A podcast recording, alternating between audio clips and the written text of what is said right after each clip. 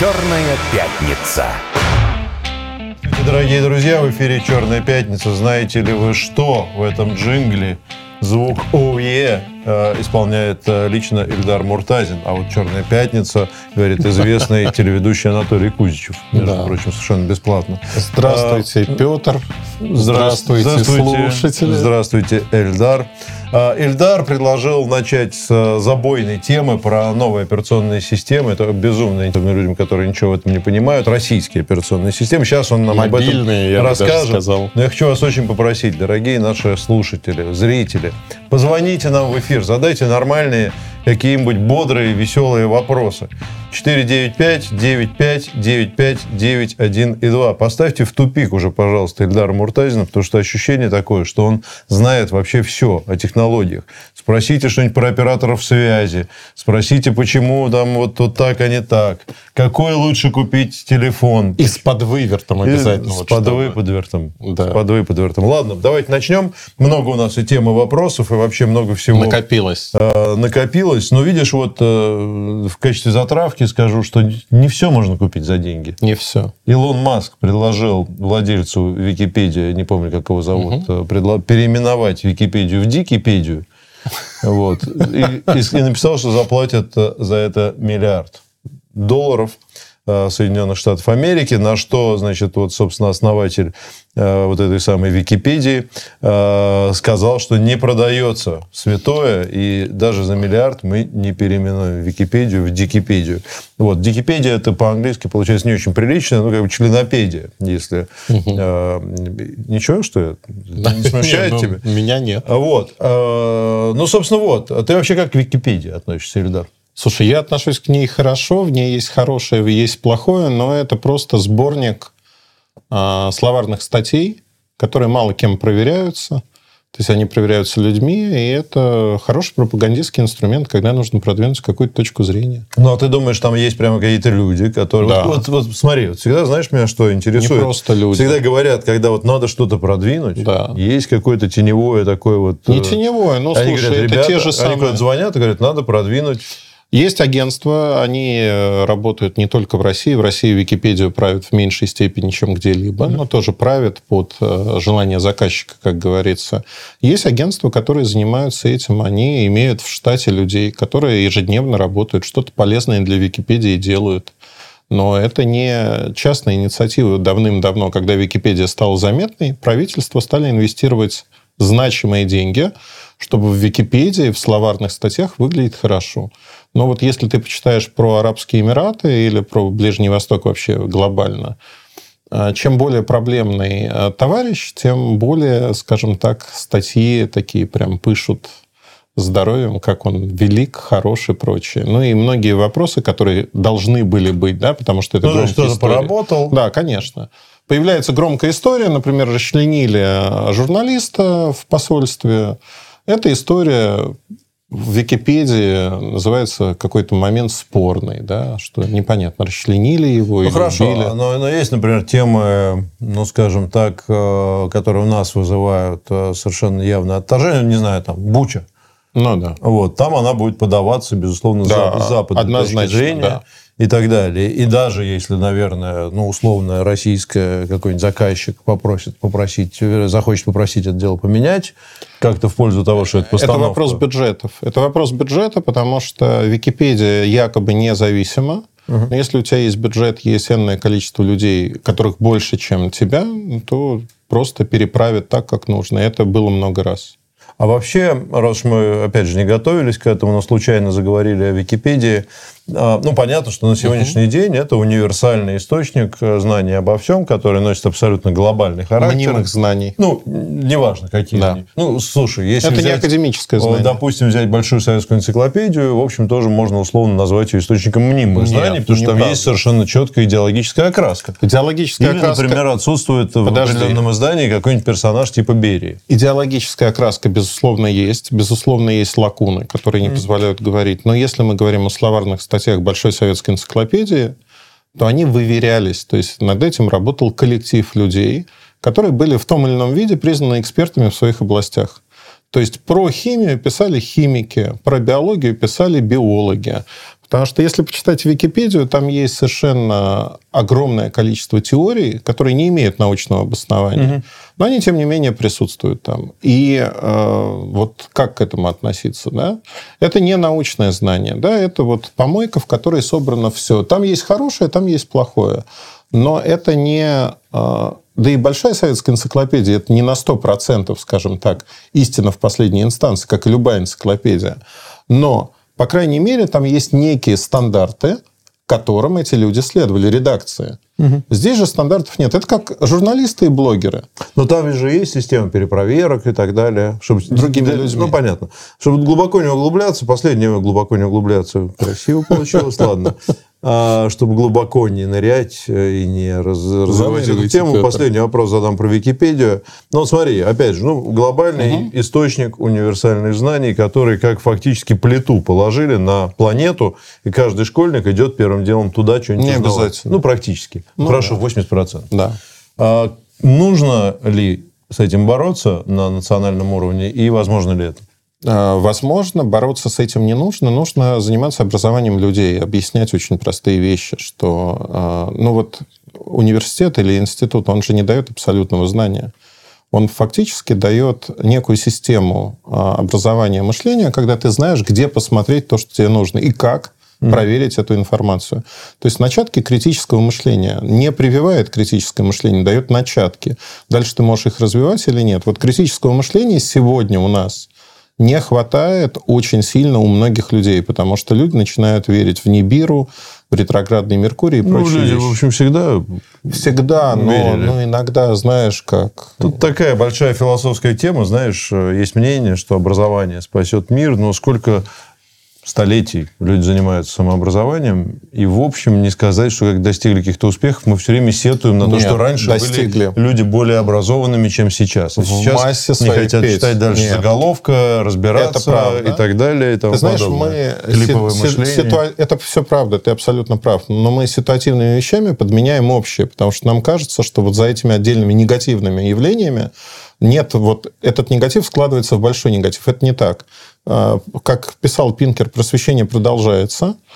И у нас действительно то, что мы получили сегодня, мы живем в фантастическом мире, где возможны вещи, которые там еще 50 лет назад вообразить было нельзя. У нас, кстати, есть звонок, и, надеюсь, будет хороший вопрос. Давайте послушаем. Здравствуйте, вы в эфире, слушаем вас. Здравствуйте, меня зовут Кирилл, я из Москвы вам звоню. Да, я Кирилл, хочу добрый, добрый по поводу Википедии спросить. А почему мы так переживаем по поводу того, что там есть какая-то ангажированная информация? Разве человек не сам должен быть ответственен за то, какую информацию он потребляет? Сравнивает ли он ее с чем-то или читает только Википедию? Я абсолютно согласен. Спасибо. И спасибо огромное за так, алаверды в наш адрес. Это правда так.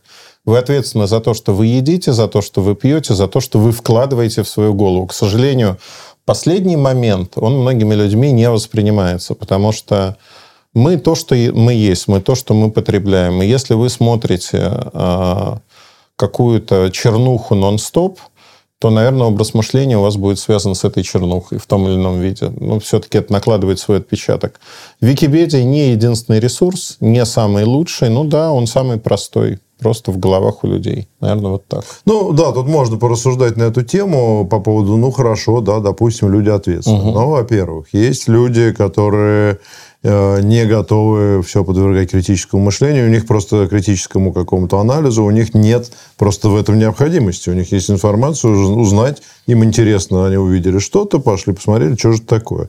Вот, и там получили, в общем-то, с большой вероятностью не совсем корректные знания, но у них просто нет ни времени, ни желания. Поэтому они, конечно, могут быть ответственны, но кто, кто же с них спросит-то? А результат будет такой, что сформируется мнение по данной той или иной теме у большого количества людей. А если еще детей сюда добавить, которые с этим знанием прошагают всю жизнь, то, в общем, проблема существует. Несмотря на то, что, да, безусловно, это их ответственность, но только вопрос, кто им эту ответственность предъявит. Давайте еще один звонок послушаем. Здравствуйте, вы в эфире, слушаем вас. Здравствуйте. А, скажите, пожалуйста, а вот... Как вас зовут? Сергей, город, Моск... Сергей, город да, Москва. Сергей, здравствуйте. Да, а вот такая ситуация, допустим, вот экономика там и современная жизнь очень сильно связана с интернетом и так далее. Если случится какая-нибудь катастрофа, например, пролетит какая-то комета с хвостом, которая, ну, отключит этот интернет, ведь вся эта экономика сразу рухнет, и люди окажутся глупее, чем они были там в 20 веке. Вам не кажется, Вы что знаете, это? Да. да, спасибо большое. Это огромная философская тема. Техническая, техногенная катастрофа любого толка или боевые действия могут привести к тому, что наш мир очень быстро рухнет. Причем он рухнет в самом банальном, таком апокалиптичном смысле. Просто представь, лифт перестанет работать.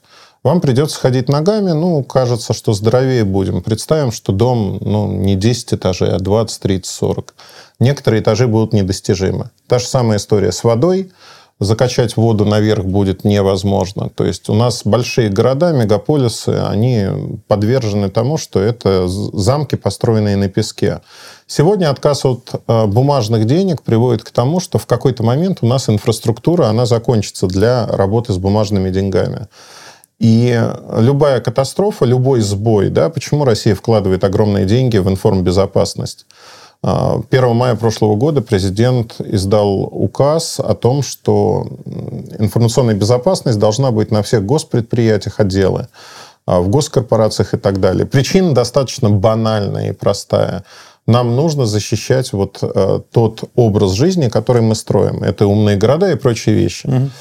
И вы знаете, ведь э, этот вопрос, он на самом деле поднялся не сейчас, еще до развития всех технологий интернета.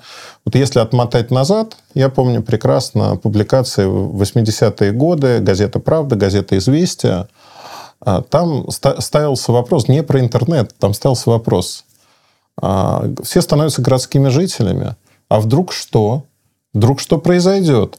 А как они начнут выращивать коров, ухаживать за ними? Они же ничего не умеют. Как они начнут добывать пропитание? Мы все пропадем. Но, по сути, это вот вопрос, который можно всегда ставить очень широко. Жизнь усложняется, и мы не умеем делать многие вещи, которые умели делать наши даже родители. Я не говорю уже о бабушках и дедушках.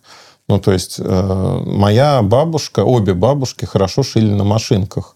У нас да, были моя машинки. бабушка тоже. Мне, кстати, тоже нравилось. Это было да. прикольно там что-то такие больше играть как-то. Ну, конечно, да, мы играли. То есть у одной бабушки была машинка Зингер, у второй не помню какая оставшаяся, ага. и они шили. То есть они шили платье, еще что-то, они ремонтировали вещи. И это было нормой в то время. Сегодня вот спросить у современного жителя города, а у тебя вообще вот есть там машинка, оверлок или что-то? Ну, наверное, есть. А пользуешься? Нет, потому что проще купить что-то.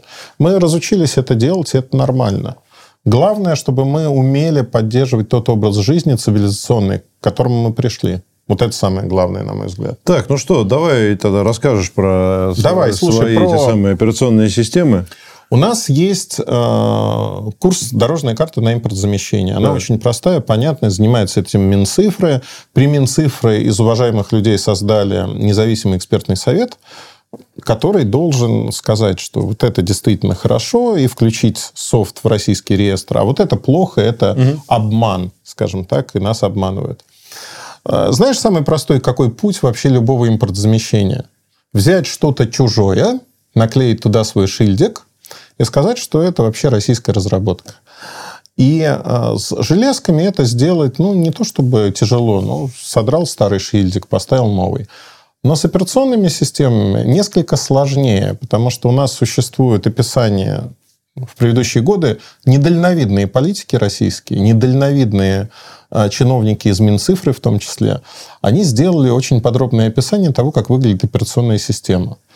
И они сделали это вот совершенно... Вот чиновники нынешнего созыва, они, мне кажется, рвут волосы везде, потому что как так можно было не заботиться о следующих поколениях чиновников? У них же планы импортзамещения. Сегодня на наших глазах разворачивается воистину драма эпических масштабов, потому что а, не так давно Android, вот буквально там в начале октября, Android наконец-таки признали российской операционной системой. Следи за руками. Что это значит? Ну, смотри, как это произошло, да, то, что там Google создает Android, это все ерунда.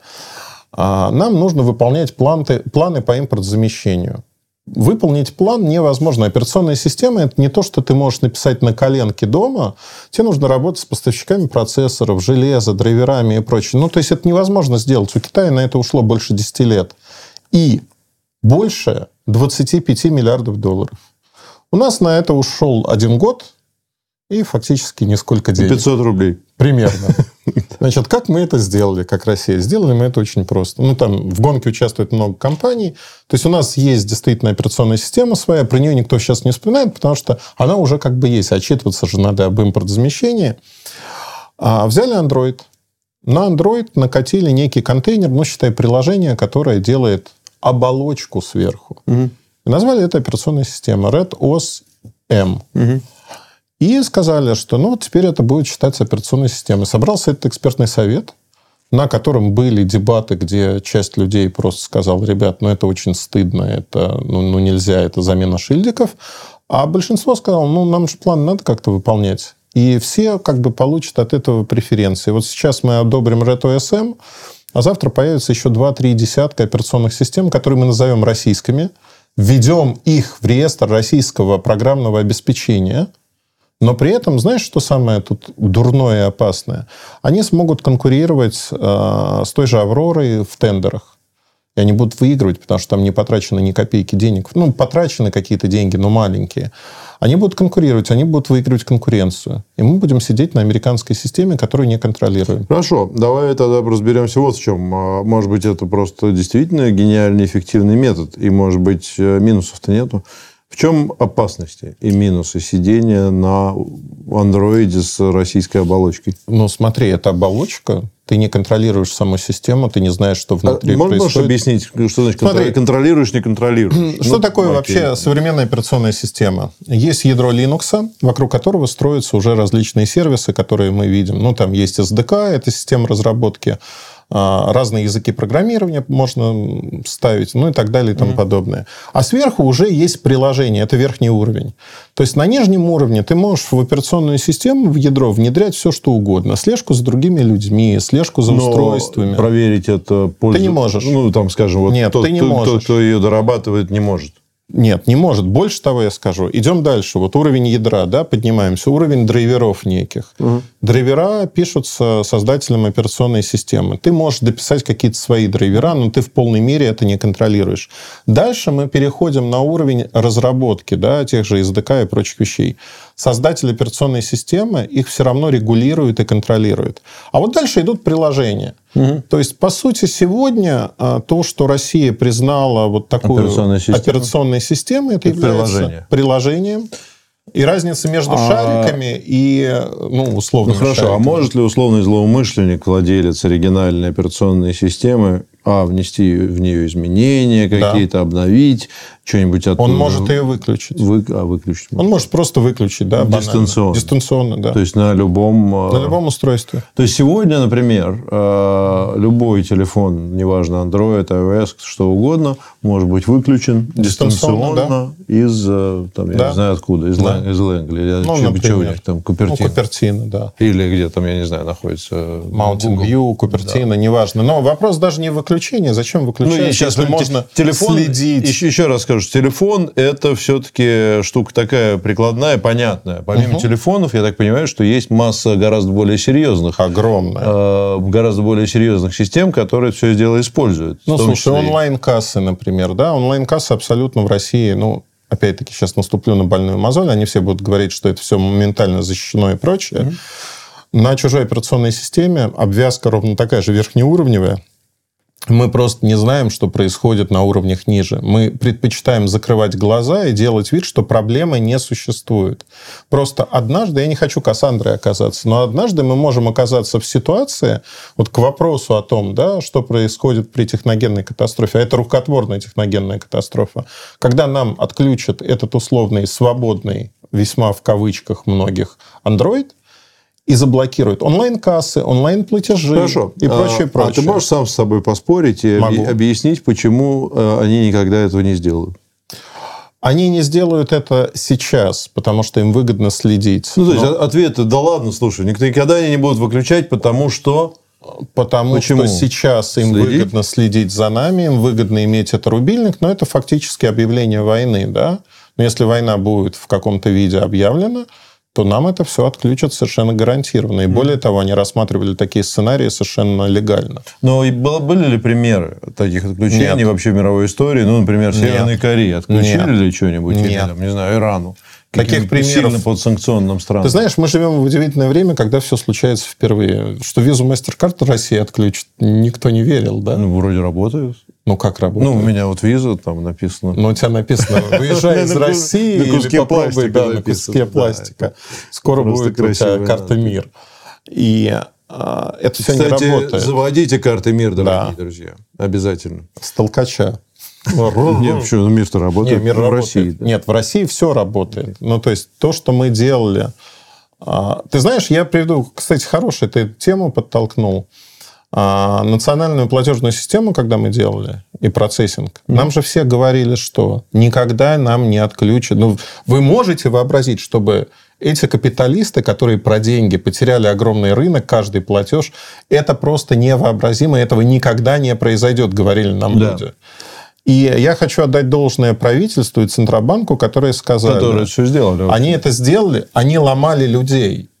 И они ломали в том числе чиновников, которые выступали против, категорически вставали грудью и говорили, нам это не нужно, этого никогда не произойдет, мы впустую тратим время и деньги. Сегодня с операционными системами происходит ровно то же самое. Чиновников нужно ломать об коленку, потому что они занимаются фактически приписками. Ну, вот Минцифры что заявила?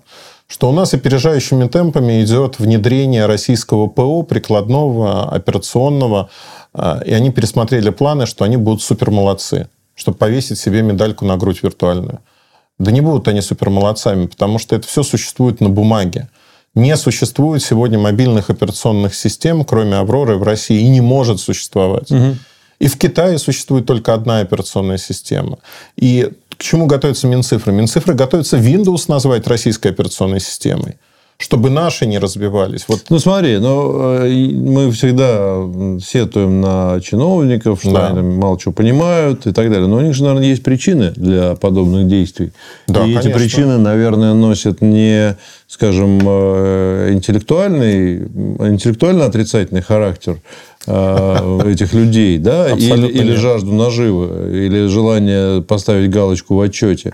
А все-таки скорее за этим есть какая-то логика. Ну, например, да, например, невозможность там создать нечто полноценное свое и в качестве промежуточного этапа решения Это не задачи этап. вот таким вот образом. Смотри. Ну, то есть, какая-то логика. Они Ло- как-то объясняют, очень про- понятно. Нет, логика очень простая на самом деле. Да, у тебя, ты чиновник, допустим.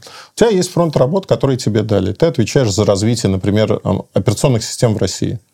И ты понимаешь, что тебе нечего развивать, потому что их не существует. Ну, И что, есть же, ты говоришь, Аврора. Аврора есть, она уже существует. Ну, прекрасно. Ты на себя записать не можешь это достижение. Тебе нужно достичь чего-то. Ну, то есть, тогда подвиг. задача неправильно была поставлена, очевидно.